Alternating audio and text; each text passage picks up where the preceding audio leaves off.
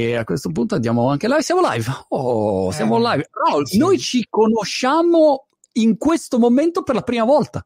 Eh sì, è vero, ci siamo conosciuti attraverso lo, il WhatsApp, però è la prima volta che ci vediamo fisicamente, giusto? Fisicamente, cioè, online, cioè diciamo così. Io ovviamente ti ho visto insomma, per, per, per, anni nelle tue, nelle tue, gesta, però è la, la prima volta incredibile, insomma. Sì, sì, beh, sì, siamo, siamo con...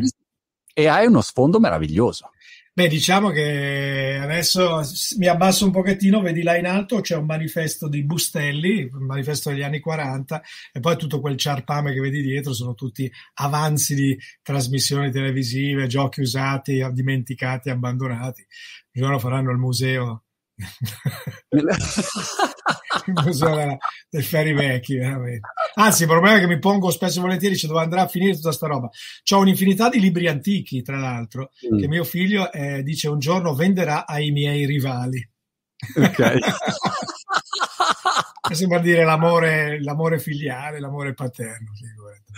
Come, come stretto. Ma scusami, eh, ma parti subito dicendomi la tua opinione su The Prestige o questi film. Um, qual è il, il film migliore di, di, magia che tu puoi in assoluto consigliare? Perché a me The Prestige era piaciuto molto, forse perché Beh. loro sono due grandi attori anche.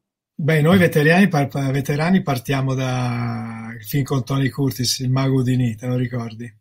Ah beh, cioè bellissimo, anni, bellissimo, bellissimo. Si vede tra l'altro un Tony Curtis giovanissimo che era anche appassionato di giochi di prestigio e che incarna le, le, le, le vesti di Harry Houdini, molto diverso perché Houdini era un uomo poco elegante, con delle giacche piene di padelle, molto terra a terra, provenire dal circo, mentre Tony Curtis è un Latin lover elegante. Però insomma, lì ci siamo appassionati di eh, prestigiazione, anche perché nel, nel film ci sono anche un paio di giochi di prestigio, per esempio la carta che appare sul, sull'avambraccio di Tony Curtis fino ad arrivare ai giorni d'oggi. Uh, nel periodo uh, che va da eh, quel film di Tony Curtis fino ad arrivare oggi c'è stato qualcosa, un film di Hopkins per esempio, Magic, molto bello, però riguardava più la ventriloquia, lui aveva un pupazzo che poi parlava al posto suo, non aveva una personalità come artista, ma il pupazzo invece aveva una personalità. Un film molto interessante con un Anthony, Perkins, eh, Anthony Hopkins interessantissimo, non confondere con Anthony Perkins invece che è l'attore di Psycho, fino ad arrivare a questi, cosa hanno in comune questi film fantasiosi? La realtà non viene mai riprodotta, per esempio nel, fedelmente, per esempio nel, nel film di Edward Norton, giusto? Uh, The Illusionist, si accavallano dei periodi storici, per esempio L'albero che fiorisce di Roberto Den appare nei primi dell'Ottocento, mentre il, cab- il, il, gabinetto degli spiriti dei fratelli Davenport è una roba dei primi del Novecento, fine Ottocento, sono cent'anni ah. di differenza. Per cui lui si muove dentro una, un gap di cent'anni nel quale chiaramente eh, tradisce la storia e gli appassionati di storia che sanno che esattamente tra quel gioco e quell'altro ci sono 200, quasi 200 anni di differenza tu sai benissimo che poi la, il tessuto drammatico di un film deve, deve, appoggiarsi sulla storia d'amore, deve appoggiarsi su qualcosa di più e quindi lì tutto si attorciglia. In Prestige, per esempio, eh, c'è la riproduzione fedele della, del periodo vittoriano, no? nel quale il prestigiatore, i prestigiatori sono quasi sempre dei guitti che litigano fra di loro per rubarsi però anche lì poi dopo la, la trama si confonde con la duplicazione del, di Tesla che produce e riproduce, beh, tutto diventa fantasia. Devo dire che preferisco The Illusionist. Ah, ok. Sì, sì, okay. Sì, Ma è vero che Udini aveva Uh, dei denti finti e, e, nascondeva dentro nella sua specie di dentiera la, la, chiave oppure no o è leggenda questa non l'ho mai sentita veramente però posso raccontarti altri aneddoti. Per esempio, millantava Udini di essere un grande manipolatore di carte, in realtà cincischiava con le carte, era un pessimo manipolatore, delle mani brutte, grosse. E ci sono due aneddoti. Uno a Cardini, che è stato il più grande manipolatore di tutti i tempi, che aveva sentito parlare di Udini, quando lo incontra rimane sterefatto per l'incapacità di Udini di manipolare le carte, era proprio dilettante. Sì. Ah. E poi Dai Vernon, The Professor, che, è stato, che io ho avuto la fortuna di conoscere, è stato l'anello di congiunzione fra l'antica prestigiazione proveniente dai primi dell'Ottocento fino ad arrivare alla prima metà del Novecento. Eh, mostrò giovanissimo a, a Udini un gioco di prestigio e, e Udini non lo capì per cui chiese più volte che il gioco fosse ripetuto. Uh, da inverno lo ripetette per cinque volte e per cinque volte non lo capì. A quel punto chiese la spiegazione che da inverno non gli diede, allora Udini andò, su tutte le furie, voi non siete niente, io sono Ari Udini, sono il più grande mago del mondo. In realtà era un caratterino abbastanza difficile. Però era un grande intuitore, un grande comunicatore, aveva capito ai tempi che era meglio eh, affidarsi ai giornali e comunicare attraverso la comunicazione del giornale le sue imprese, addirittura tante volte senza farle. Faccio un esempio, magari si recava in una cittadina, andava nel, in questura, al comando di polizia, faceva mettere delle manette, poi tirava via le manette, il giorno dopo sui giornali si era scritto Ari Udini evade dal carcere. Ah. Era, diciamo, aveva capito questo, cose che invece i maghi ai tempi neanche tenevano in considerazione era un grande mago anche appunto delle PR, delle pubbliche relazioni, della capacità di riuscire a, a, a convogliare l'attenzione. Di recente ho visto, come si chiama, David Blaine, che ha fatto sì. la, la, sua performance eh, attaccato ai, ai palloncini e, ed è andato su. E, e avevo visto un'intervista che mi aveva colpito perché a parte che, che parlava di, di, tutta una serie di robe che neanche mi immaginavo, insomma, di, di, di performance che vanno, diciamo, performance estreme, no? Quindi non mm. solo la performance magica, ma performance estreme. Però mi aveva colpito vedere come lo speciale che poi ha fatto su YouTube non lo so, non avesse nessun tipo di magia, era una roba come dire, vedi sto tizio che fa un, una grande impresa, ma va lì co- su coi palloni e, e, manca tutto, capito, il preliminare, il preparatorio, la storia intorno. Eh, non lo so, eh, mi, mi, ha colpito questa, questa cosa, non so se l'hai visto. Ma questo non l'ho visto, però conosco il genere e so che Chris Angel, eh, David Blaine adesso ricorrono da un po' di tempo a queste imprese superumane, no?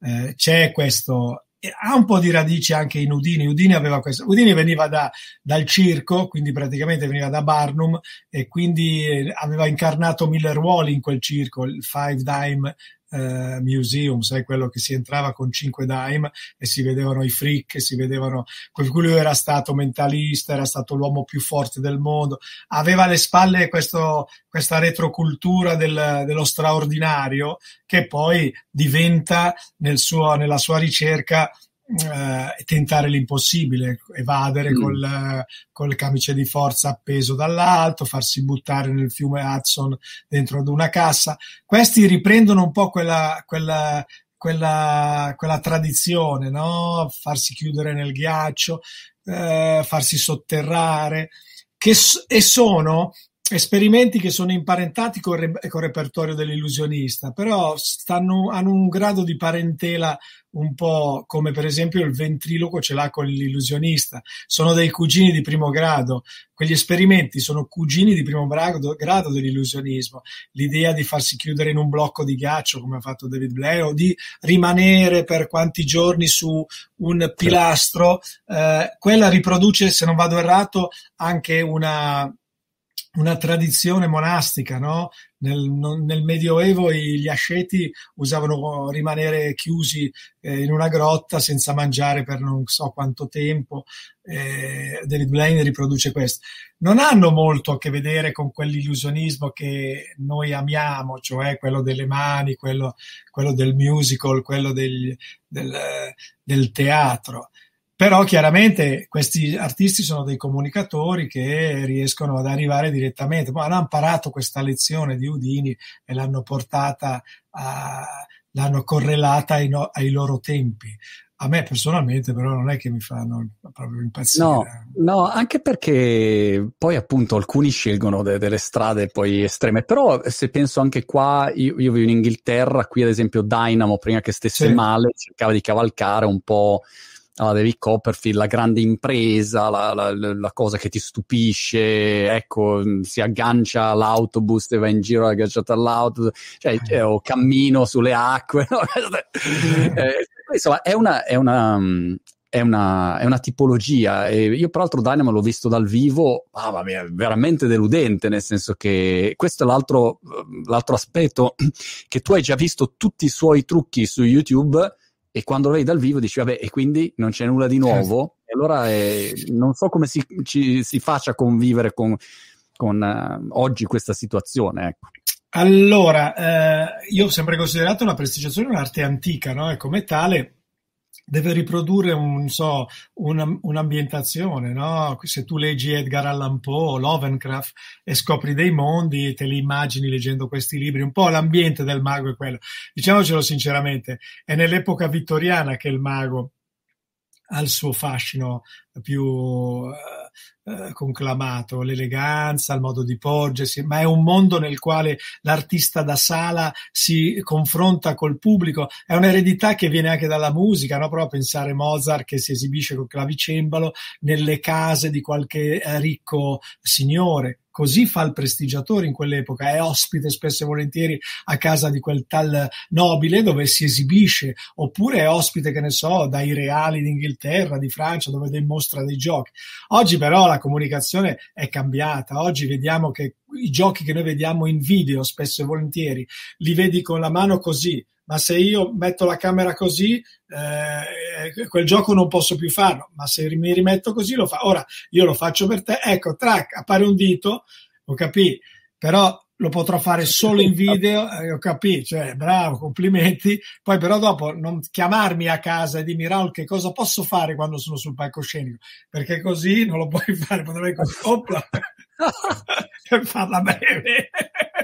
Non, non, funziona quel mondo eh, dell'immagine davanti al pubblico reale, per cui rimane vivo sempre questo paradosso. Eh, il pianoforte può essere sostituito da una tastiera, Mm. Il violino amplificato elettricamente restituisce il suono di un violino vero in un teatro all'italiana? Il eh, cantante di lirica deve cantare Verdi con il microfono? Il prestigiatore deve lavorare davanti alla, alla, alla, telecamera o deve stare davanti al pubblico? Questo è un, come chiamiamolo, un, un, un, un dilemma che bisogna affrontare. No? Eh, questa arte è un'arte che vuole essere praticata no? e quindi vuole conoscere tutti i crismi del rapporto col pubblico vero.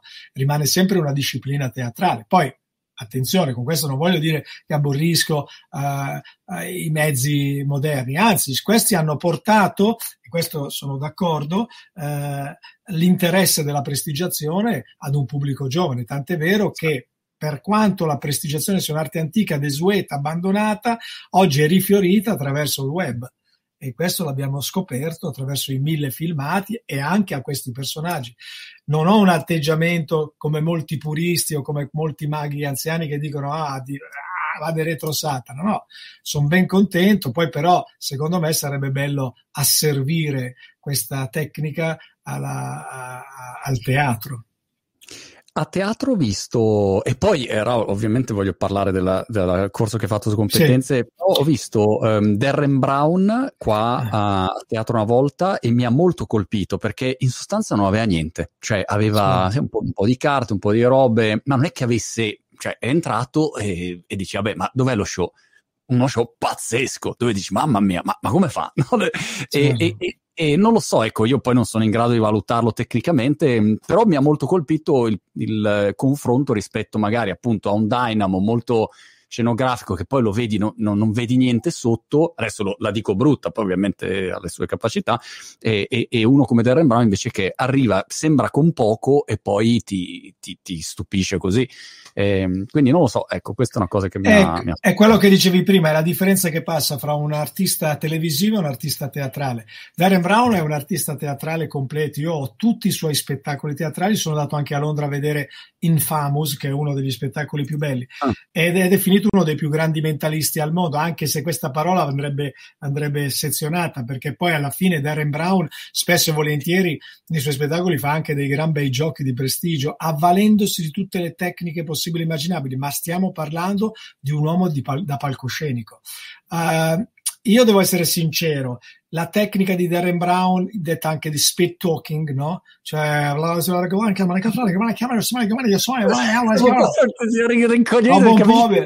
ma la testa mi va fuori. Allora, continuo ad amare il prestigiatore che riesce a creare il siparietto nel quale fa la manipolazione in silenzio con la musica sotto. E invece lì stiamo parlando di uno che Beh, devo essere sincero, io ho visto la prima volta Darren Brown, l'ho rivisto dieci anni dopo, c'era il ticchio alla, all'occhio destro, mentre parla fa. Secondo me gli viene dallo stress che a furia di... perché lui fa sei mesi di teatro tutti i giorni, poi riposa, poi ricomincia e così va avanti da vent'anni. È una roba da... da spararsi, è, sì. è, comunque è bravissimo, nel senso mm. che lì ritorniamo al discorso di prima, laddove il gioco è niente, diventa un miracolo nella presentazione. La differenza fra un Dynamo e Darren Brown è che Darren Brown rap- rappresenta attraverso il teatro, narra il gioco. Dynamo invece si limita a mostrare il miracolo perché viene fruito solo televisivamente. Ora non so, davanti ad un pubblico eh, eh, esibendosi, se possa competere con persone eh, o con artisti eh, molto più eh, teatrali di lui, insomma. Certo, no, se si vede c'è, c'è un abisso di, di differenza. Intanto certo. su YouTube Angelo Sorrisi Official Channel ah, ci ha donato, non so perché ci abbia donato, perché sai su YouTube puoi donare, ma eh, non, non donateci dei soldi. 5,49 euro! Ma grazie, Angelo, grazie! Vabbè, dopo, dopo ce, li, ce, li, spartiamo allora e dici grande Raul, uno dei miei maestri, un abbraccio dalla, dalla Francia, Angelo, ecco. Mm, mm, mm. Angelo sì. Sorrisi, sì, è tanti anni che non lo vede, è un prestigiatore bravo. Sì, sì, grande, grande. Senti Raul, eh, io ti devo veramente ringraziare perché ti ho coinvolto su, su competenze dove eh, tu hai eh, registrato eh, questo, questo, corso, qua lo vedete, competenze.it, eh, trovate il trailer, peraltro sarà credo disponibile da ehm, mercoledì. Eh, il trailer a me è piaciuto tantissimo, non so se ti sia piaciuto, a me è piaciuto moltissimo. Sì, è molto bello, assomiglio molto a Dynamo.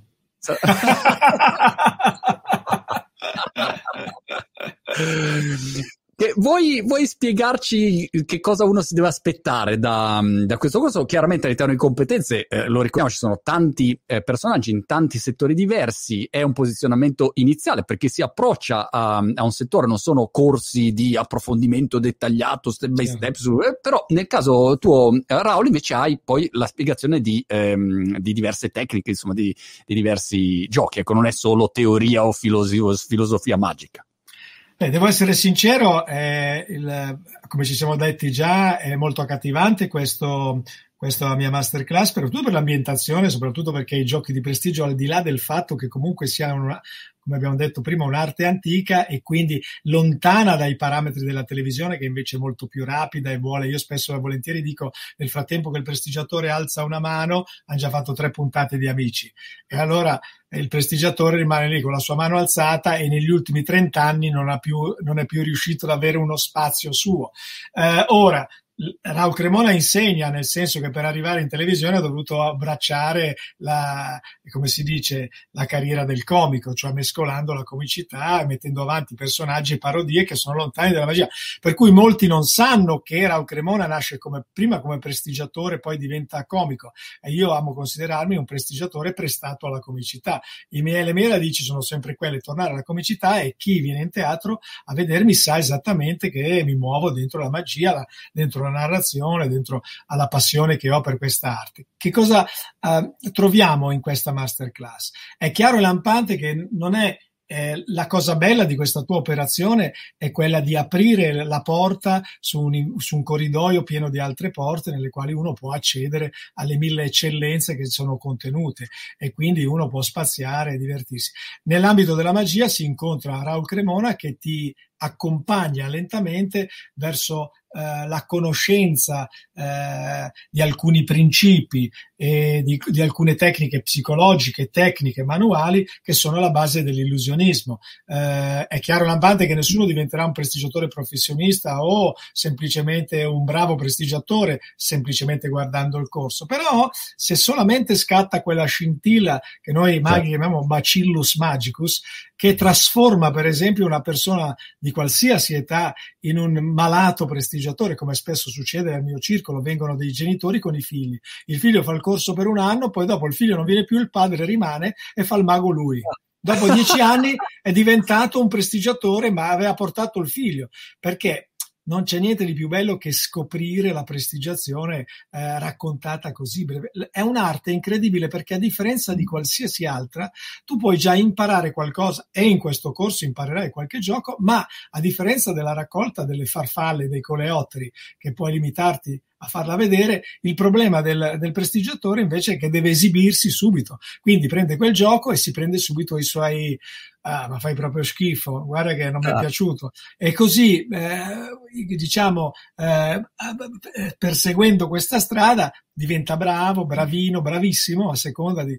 È un'arte che eh, secondo me ti affascina più di altro. Forse c'è la musica, il cantare, però eh, quella del prestigiatore è qualcosa che non, non appartiene a tutti, è qualcosa che fino a dieci anni fa era ancora custodita, tant'è vero che in passato rivelare i segreti, come nel caso anche di questa masterclass, mi sarebbe mm, eh, suonato male, mi sarei detto no, preferisco di no.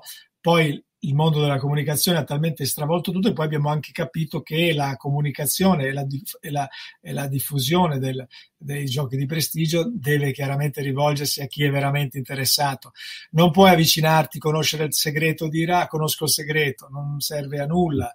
E invece quando poi hai appena capito un, un gioco e lo pratichi, diventi te custode di quel segreto ed è quello che avverrà all'interno di questa masterclass. Imparerai alcuni principi, alcuni giochi che devi, che devi eh, memorizzare, che devi imparare a fare e ti innamorerai dell'illusionismo. Eh, mi auguro che questo avvenga, certo. Beh, meraviglioso. Ma tu hai iniziato ispirato da chi? Perché hai detto, bah, questo è qualcosa che fa per me? Allora, adesso devo dire una cosa Vai. che mia nonna, mia nonna, mia nonna era figlia di una contessa una contessa diseredata. Si chiamava Severina Merzet. Severina Merzet era figlia di Felice Merzet e Felice Merzet era un figlio spurio di Napoleone III. E Napoleone III era un appassionato di giochi di prestigio. Per cui il sangue dalla quinta generazione arriva a me. Ma in, i, mia, mia nonna paterna incrocia un altro il quale nella vita faceva il clown. Mio bisnonno paterno era un clown. Il figlio era diventato un intrattenitore di folle nella piazza, come mio padre. E eh, mio padre e mio nonno facevano giochi di prestigio in piazza Duomo perché avevano un banchetto e facevano gli imbonitori. Per cui io fin da piccolo ho respirato i giochi di prestigio. Ah, Li ho ah. visti nelle scatole che trovavo su insolaio con dentro tutte le cose che mio nonno raccoglieva, libricini di bustelli, piccoli eh, cataloghi della, della, della, casa magica scolari, eh, eh carte truccate. Lì nasce la passione, ma è nel 1967 mia nonna, guarda caso, mi regala, la nonna materna, una scatola di giochi di prestigio. E da lì nasce tutto. E, e lì eh, che, che, percorso hai fatto? Perché se, se, mm. se uno si, si, innamora della, della magia, ehm, magari oggi ha, non so, una serie di scuole, di, di, di, di, percorsi, ma in quel momento, fine anni 60, che cosa facevi? Niente, non c'era niente. Ah. Avevo un amico e ci trovavamo in casa a fare dei giochi la, nostra appuntamento finiva così. Il mio amico, che era più scaffato di me perché io avevo vergogna di impugnare la cornetta del telefono e dire pronto, per me telefonare era una roba.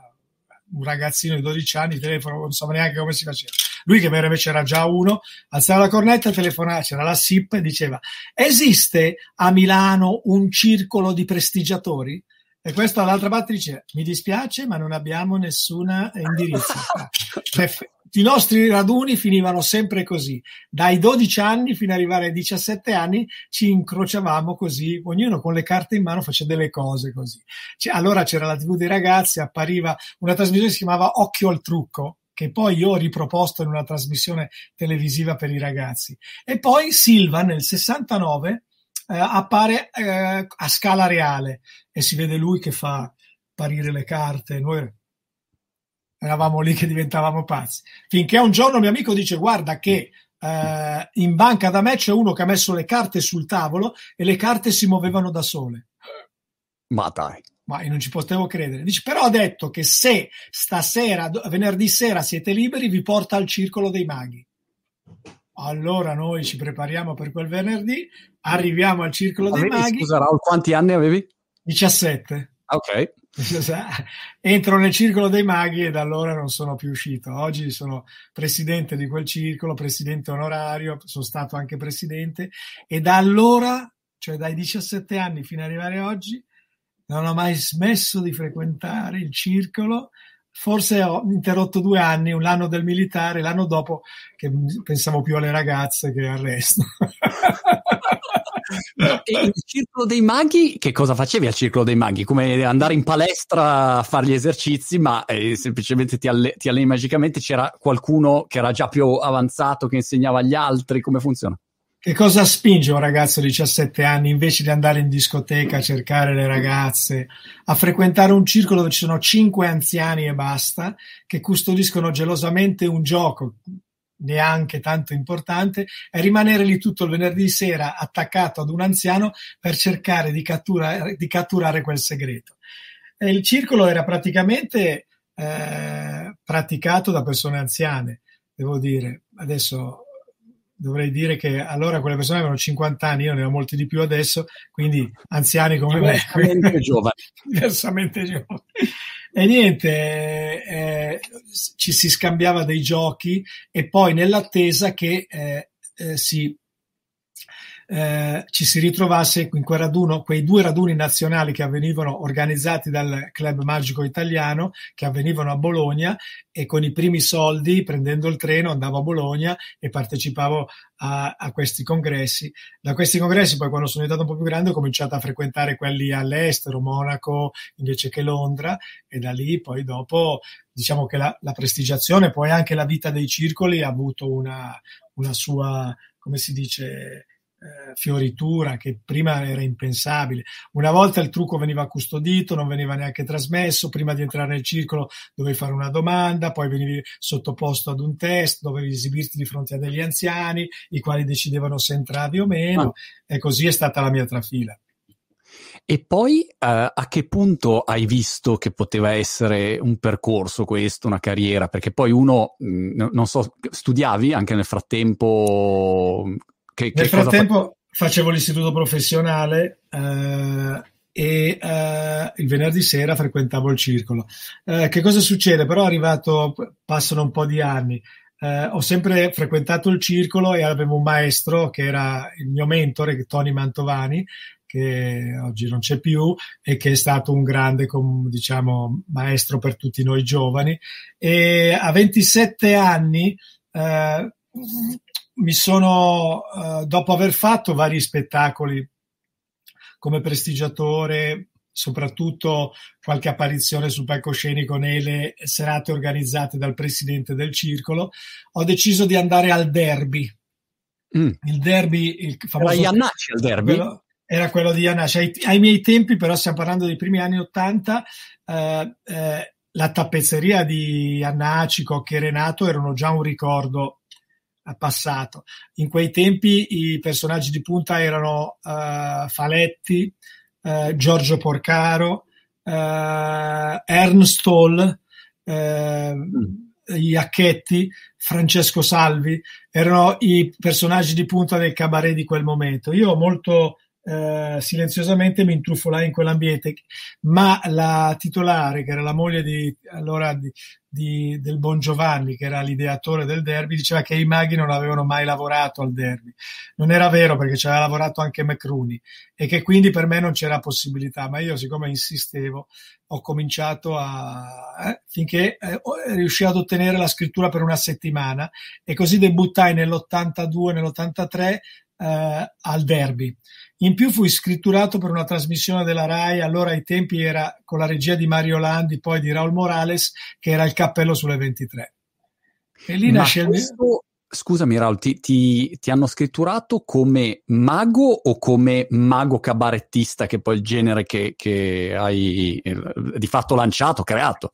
Diciamo il termine giusto era mago brillante, nel senso okay. che comunque i miei giochi erano molto, come si dice, ingenuamente divertenti, chiaramente non avevano ancora la, la, la, struttura, l'impianto del cabaret, la mm. malizia che molto presto ho imparato su quelle pedane, perché una delle caratteristiche di quel, di quel locale era che venivi disturbato mentre lavoravi, cioè ah. mentre, mentre, lavoravi c'era, c'era per esempio un abitué che si chiamava Bistecca, che imparava tutte le battute che dicevi la sera prima e la sera dopo le diceva prima che le dicessi tu. Non ci posso credere. Bestecca era un bastardo vero, però. Un bastardo vero ed era anche il fornitore di battute a molti comici che c'erano lì. Era un abitué, era una, un personaggio storico. Tra l'altro, i vari Teo Teocoli, Diego Battantuono che hanno vissuto veramente quel locale se lo ricordano molto bene. E come facevi e... con Bistecca che ti anticipava le battute perché ti bruciava via tutto? Ero disperato, però usavo la tecnica dello speed talking come Darren Brown, andavo dritto per la mia strada, oh, via per quella strada e vabbè, devo dire che portava a casa la pelle, poi alla fine eh, erano tutte lezioni che bisognava imparare. Il cabaret aveva la differenza del... La, la, la, il grande, eh, devo essere un po', come si dice, eh, arrogante nel dire che a, a quell'epoca la prestigiazione era completamente asservita a quello che io chiamo il silvanesimo. Cioè ah. tutti i prestigiatori facevano così. Signori, buonasera e attenzione, adesso faremo un gioco, un mazzo di carte in tonso che darò da mescolare al pubblico qui presente. Cioè una generazione, una pletora di maghi parlavano così. Cloni di Silvan. Cloni di Silvan, o comunque quello era il punto di riferimento. Poi arrivò Tony Binarelli che scalzò diciamo, questa, questa formula e regalò diciamo, al pubblico una maniera un po' più, se vuoi, romanesca di relazionarsi con il pubblico. Però non è ancora cabaret.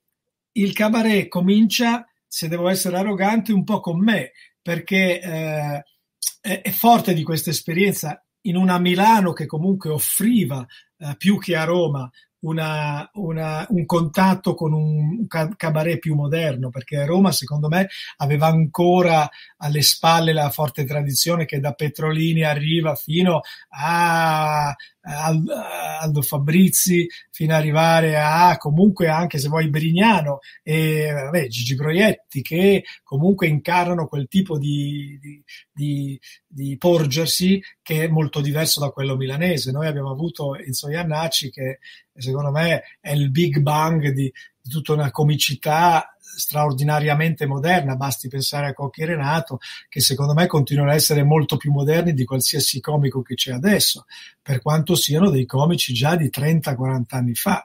Eh, eh, lì io intuì che l'idea di mescolare quel modo di porgersi e di parlare con il pubblico e di usare l'illusionismo, che nessuno aveva mai tentato prima, a, apre una porta, aprì una porta, che in parte avevano già cercato altri, c'era per esempio Aldo Colombini, che però veniva da Modena, che molto presto si è spostato in America e usava delle freddure.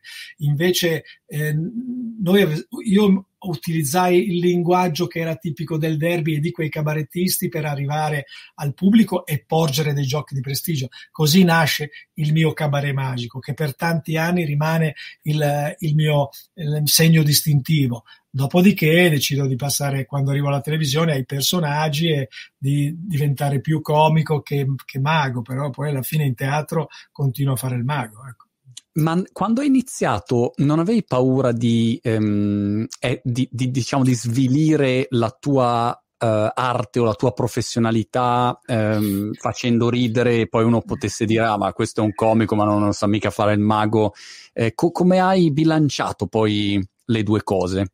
Questa è una cosa che pago ancora oggi perché comunque i miei compagni di cordata, Aldo, Giovanni Giacomo e tutti i comici che, della mia generazione, erano arrivati alla televisione prima che ci arrivassi io e come ti ho detto prima, la, la, la magia non ha questa grande eh, possibilità di stare in televisione, per cui dopo aver fatto e aver tentato più strade mi resi molto brevemente conto che per quanto fossi bravo nelle serate e guadagnassi per esempio più degli altri perché avevo più, uh, più frecce nella mia faretra di quanti ne avessero gli altri, in realtà in televisione non avevo una grande opportunità perché la magia come ci siamo detti ha bisogno di tempi lenti, quindi per cui ho cominciato a servire veloce il gioco di prestigio alla gag ai miei personaggi, il mago Ronzo invece che eh, Silvano il mago di Milano.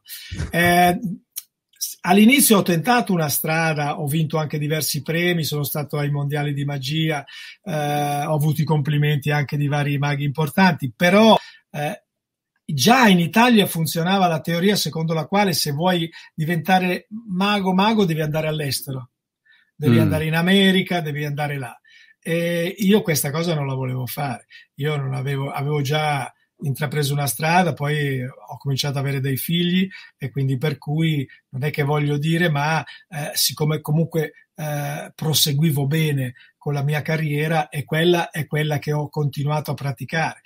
Eh, Dai Vernon, il maestro che dicevo prima, The Professor, diceva che, gio- che la, la, comicità dovrebbe puntualizzare il gioco di prestigio, ma non, eh, ma non eh, come dire, non essere, alzarla, eh, certo. non alzarla perché altrimenti il gioco di prestigio verrebbe penalizzato dall'aspetto comico. Ora esistono molti comici che prediligono la comicità alla, alla, alla, magia. Il risultato è che si ride molto, ma poi il gioco diventa, passa in secondo piano. Però stiamo parlando soprattutto di parodisti, cioè laddove la parodia del mago è eh, mostrare le fisime della parodia. Faccio un esempio. Uh, Silvano il Mago di Milano non ha interesse a mostrare il gioco di prestigio in sé, ma vuole mostrare le fisime del, del suo personaggio. Eh, se poi dentro c'è anche un gioco incomprensibile, ma questo passa in un secondo piano. Quindi per cui in questo caso la parodia è il senso dell'esibizione.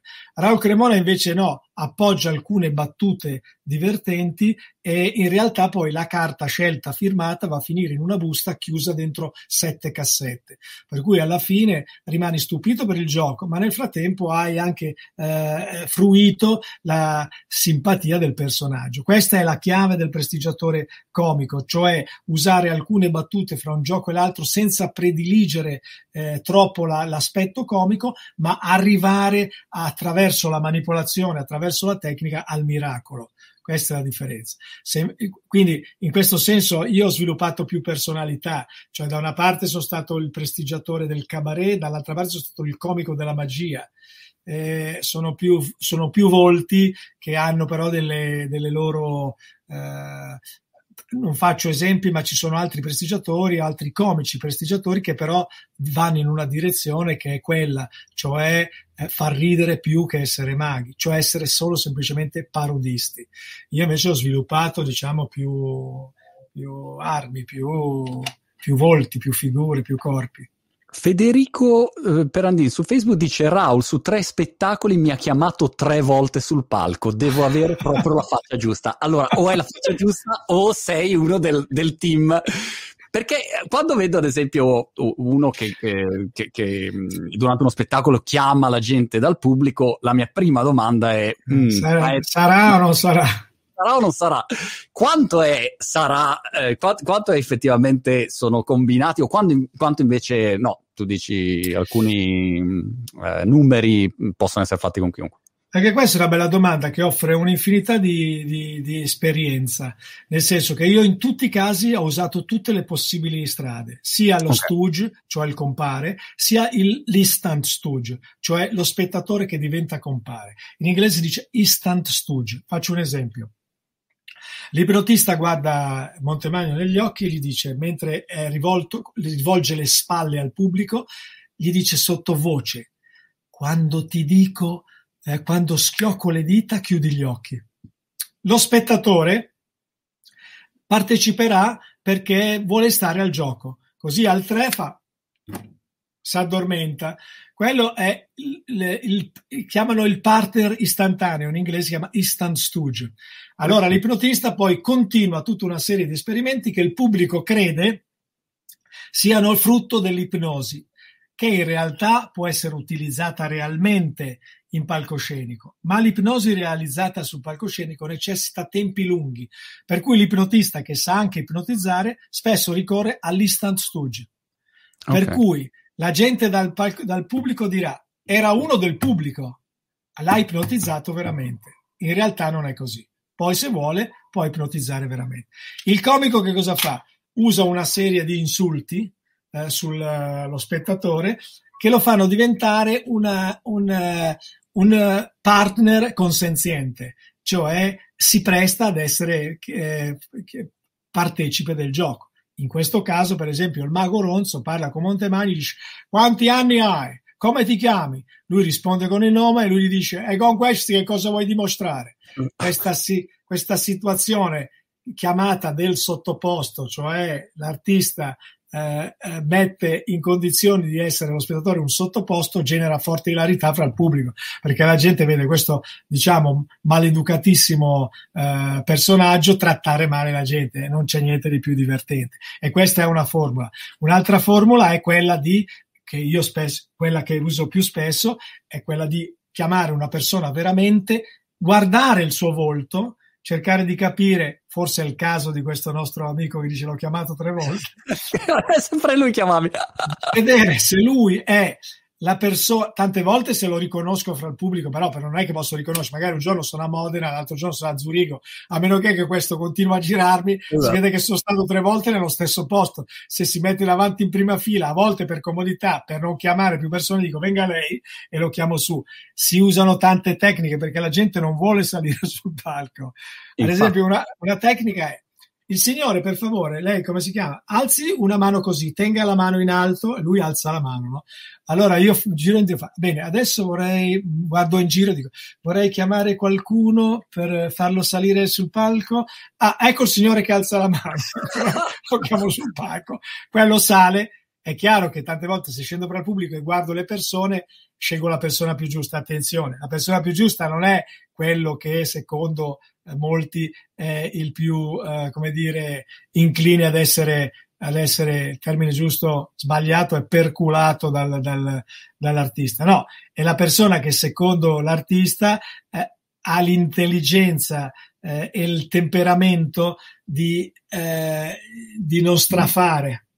Perché mm. non c'è niente di più brutto che chiamare sul palcoscenico uno che fa ciao, come stai? Allora volevo dirti, eh, viene su lui a fare la commedia, capito? Cioè, quella è una cosa che capita molto spesso e che l'esperienza ti insegna a, ad accantonare. Perché dopo cosa... questo qui... Eh, prego, sì. no, scusa. E tu stai chiedendomi cosa faccio se capito quello lì. Esatto. Trovo un sistema per mandarla a posto. Dico grazie, ma le palle. Però se proprio non posso farlo, a quel punto è un po' quello che succede con il disturbatore. Il disturbatore è uno che, uh, che dice delle battute in mezzo al pubblico. Il bistecca. Dice, si bistecca di turno. Sai che il bistecca lo faceva per, pedagogicamente, cioè per far crescere il ragazzo che ero io. Invece quello là è un deficiente che crede di essere intelligente. E se è fra il pubblico, se è ubriaco, c'è poco da fare. Se invece è una persona normale, lo dovresti incasellare nel, in una sorta di guscio. Però devi stare molto attento perché le offese che girerai su di lui possono riversarsi su di te. Allora Giusto. a quel punto eh, tu perdi il pubblico. Faccio un esempio. Eh, mm, mi rivolgo ad un altro non al disturbatore, ma ad uno al quale sto parlando e dico una battuta che eh, hai vinto un premio, hai una settimana chiuso nell'ascensore con quello là. Allora gli altri ridono, stanno ridendo di quello là. Quello là, quando scopre che il pubblico ride di lui, okay. si sotterra. Non l'ho affrontato direttamente, ma l'ho affrontato eh, facendo un boomerang, giusto? Perché se io guardassi lui dici, e gli dicessi se avessi una testa come la tua me la farei circoncidere. Mm. Oppure se gli dicessi perché non usi uno shampoo alla Viagra, sarebbe indicato per te. Se, se uso questi insulti, rischio che quello lì, eh, che ne so, eh, si incazzi veramente. Certo. Allora dipende, dipende per lui, certo. Dipende dove sei. Se sei in un locale rischi di essere picchiato. Ma ti è mai se capitato che qualcuno hai fatto una battuta? Ah, davvero? mi è capitato un paio di volte che mi aspettassero fuori da, da discoteca. Non ci credo. Sì, sì, sì, sì. Però io avevo la porta di uscita di, di laterale, ah. caricavo e me ne andavo. E andavo. È così. Così perché all'inizio della nostra carriera noi abbiamo fatto tutte le esperienze possibili e immaginabili, tutti i locali, tutti i pub, eh, ambienti dove nel quale il pubblico non è predisposto. Abbiamo lavorato in locali impensabili, discoteche dove la gente ti tirava le monetine, oppure dove dovevi lavorare con delle guardie del corpo perché comunque interrompere la discoteca a mezzanotte non è che sia la passione di chi è sbronzo a mezzanotte e sta ballando. Quindi, Poi vabbè, con gli anni uno poi certe cose non le ha più, diciamo, trovate, però di tanto però, ogni tanto poi ci sono, sì. L'ultima, ci sono i disturbatori ai quali non puoi fare nulla, per esempio Teatro Parioli, sotto la campana del sagomatore, mentre sto facendo un monologo, sento una voce che fa la la la la la la la la la la la la Poi mentre mi ronza nella testa comincio a perdere le battute del monologo. E siccome sono sotto una campana, quindi la luce è qua, ma non vedo nulla, sono io, loro vedono me, ma io non vedo loro, ma io sento la la la la la la la li, li, li, fino alla fine, quando esco dal monologo, le luci si accendono e scopro che in seconda fila c'è una bambina di sette anni lasciata a se stessa che dondolando sopra il seggiolino fa la la la la la la. I genitori che non sanno che c'è una regola in teatro nella quale, regola che nessuno più usa, i bambini devono stare oltre la decima fila e devono essere accompagnati dai genitori, è convinta che siamo davanti al televisore e quindi gli dà il telecomando alla bambina che si mette in seconda fila. Questo non l'ho fa, questa scoperta non l'ho fatta al, in una discoteca in un pub, l'ho fatta in un teatro importante e se ne faranno ancora altri. Ma Che cosa succede quando invece fai un numero e non funziona? O a fare una battuta la gente non ride, c'è quel freddo che dici mm, forse sto giro non è andato granché. Che, che tipo, come l'aggiusti? Non succede mai perché quando voglio provare delle battute le metto dentro una, a un sentiero di battute che funzionano. Per cui prima ne sparo 5 che funzionano, poi ci metto quella che non ho mai provato, se funziona va avanti, se non funziona la tiro fuori e finisce lì. Mm. Però metti che tu stai facendo uno spettacolo nuovo, stai cominciando uno spettacolo nuovo, è uno spettacolo, è un monologo nuovo. Attenzione, quel monologo nuovo, pensaci bene di mettere le battute magari di qualche eh, vent'anni fa, che non, da un po' di tempo che non usavi, che funzionano e farle funzionare. Se la battuta non funziona, corri dritto su quella che segue dopo, oppure cambia scena, non, no, non devi fermarti a dire ah, perché senti il vuoto, boom, senti il palcoscenico che si, che si svuota.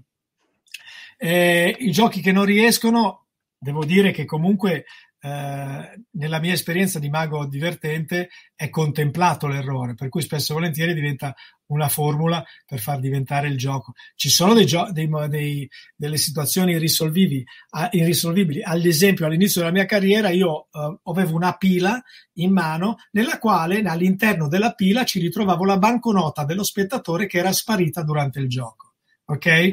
La battuta era: Questo è un ricordo del mio passato cinematografico. Accendevo la pila e dicevo: Avanti, che c'è posto.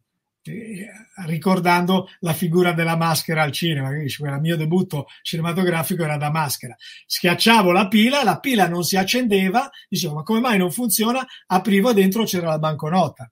Ma quella sera i miei compagni che si chiamavano Walter D'Amore e Francesco Salvi, rubarono la banconota e se la tennero fra il pubblico. Per cui quando io aprì la, la pila, dice non c'era dentro niente, ci guardai e in mezzo al pubblico loro facevano è qua, è qua.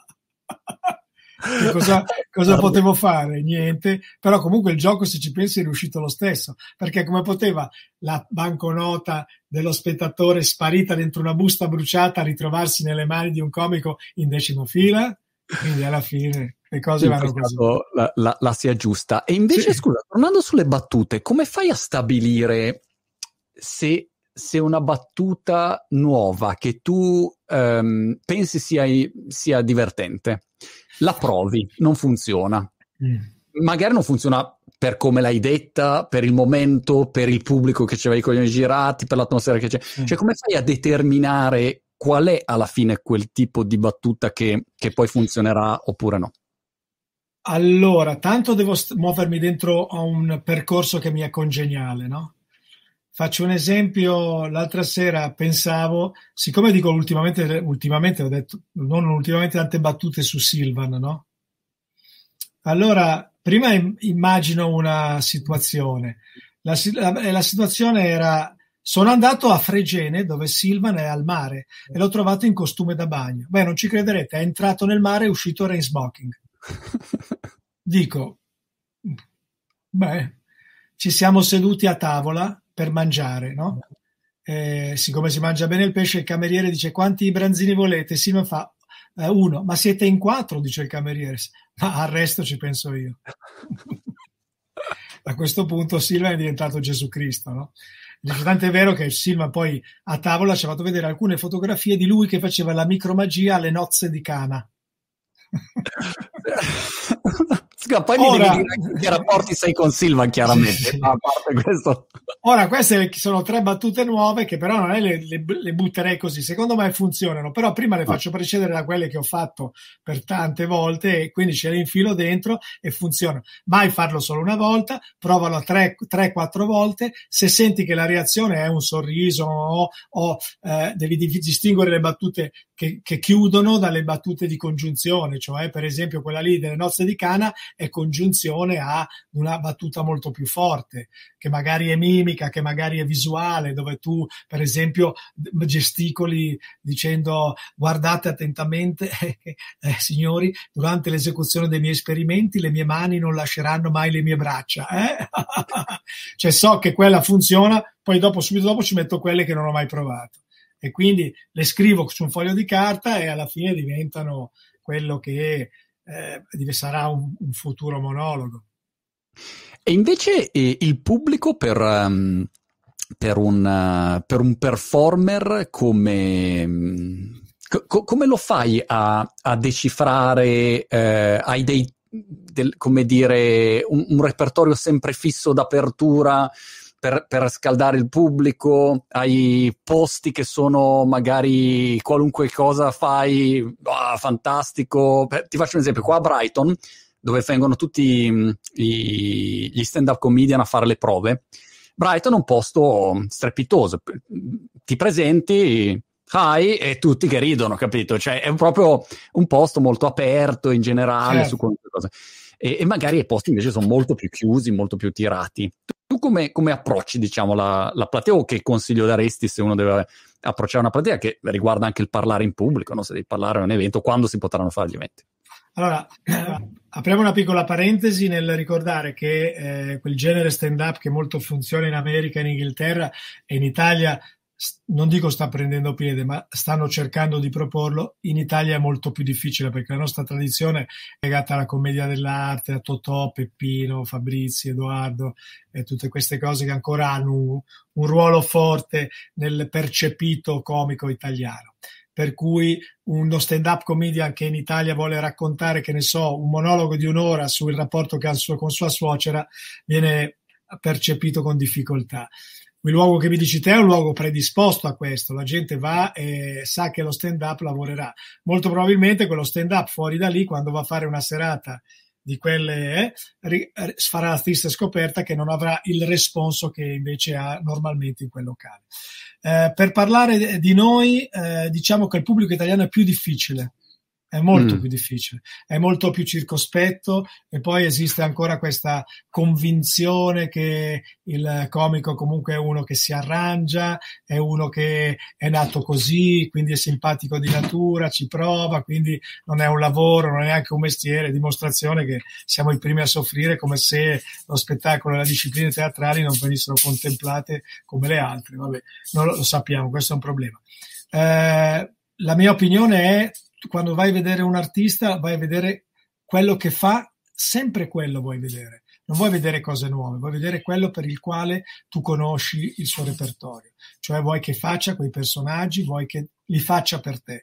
Quindi una delle caratteristiche è quello che riguarda la mia esperienza, dopo aver aperto spettacoli a mille comici dai tempi di drive-in fino ad arrivare oggi, è che tutti i comici partono sempre con il loro repertorio più forte e quello ah. rimane per tutta la vita non cambia.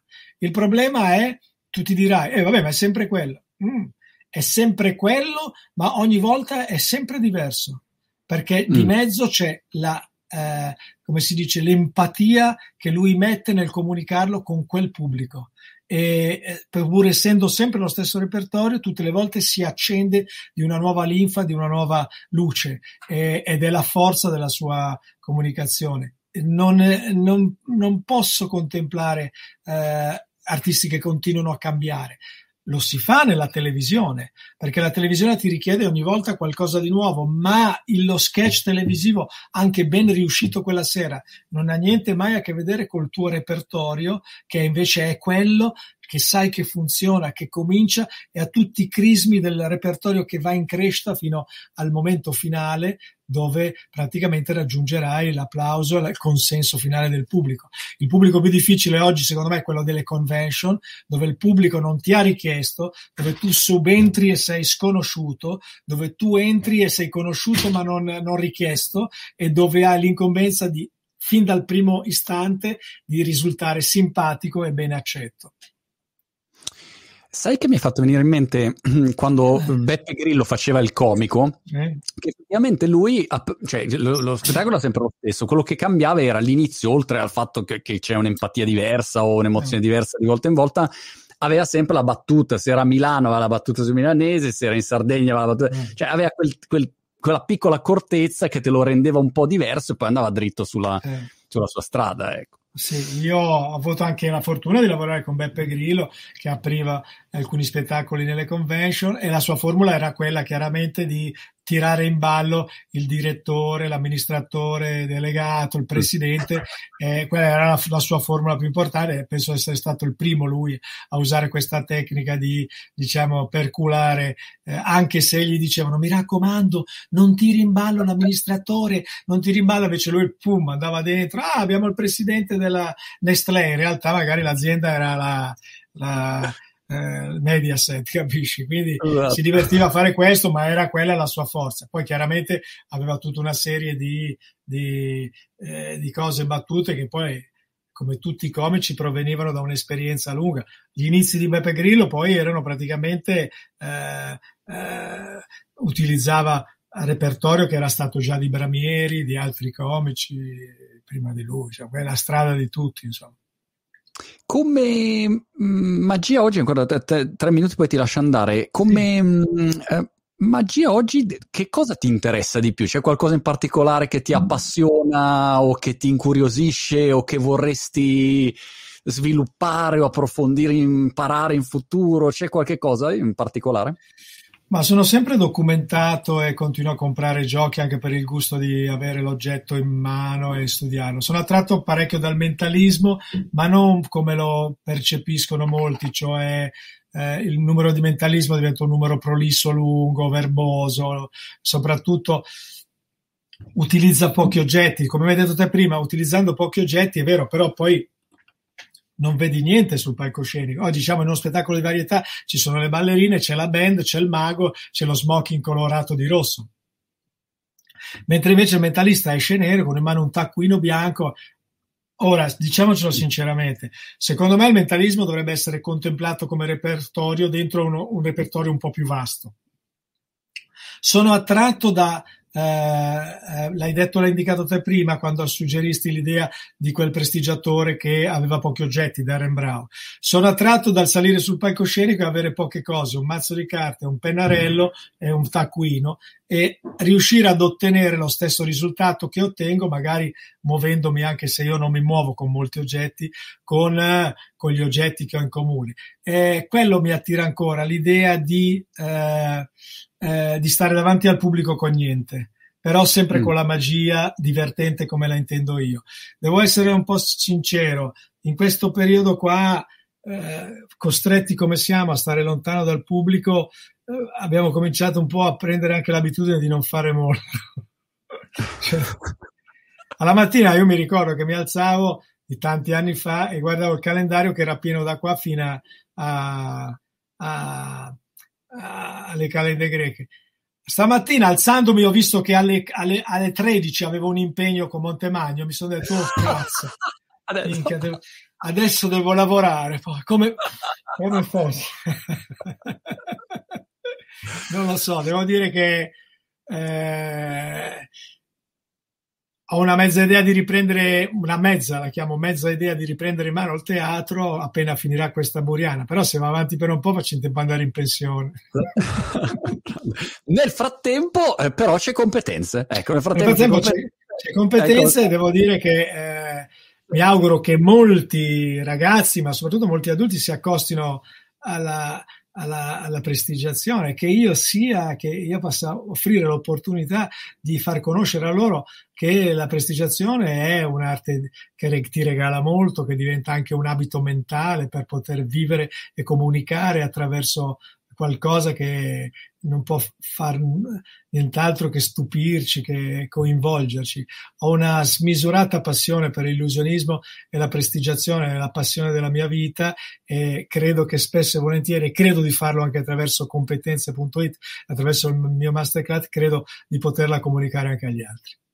Super, Raul, è stato veramente un piacere. Dobbiamo fare una chiacchierata numero due perché mille aneddoti, ci sono miliardi di, di, di storie in cui sarebbe bellissimo entrare e, e approfondire. Grazie Volentieri. ancora.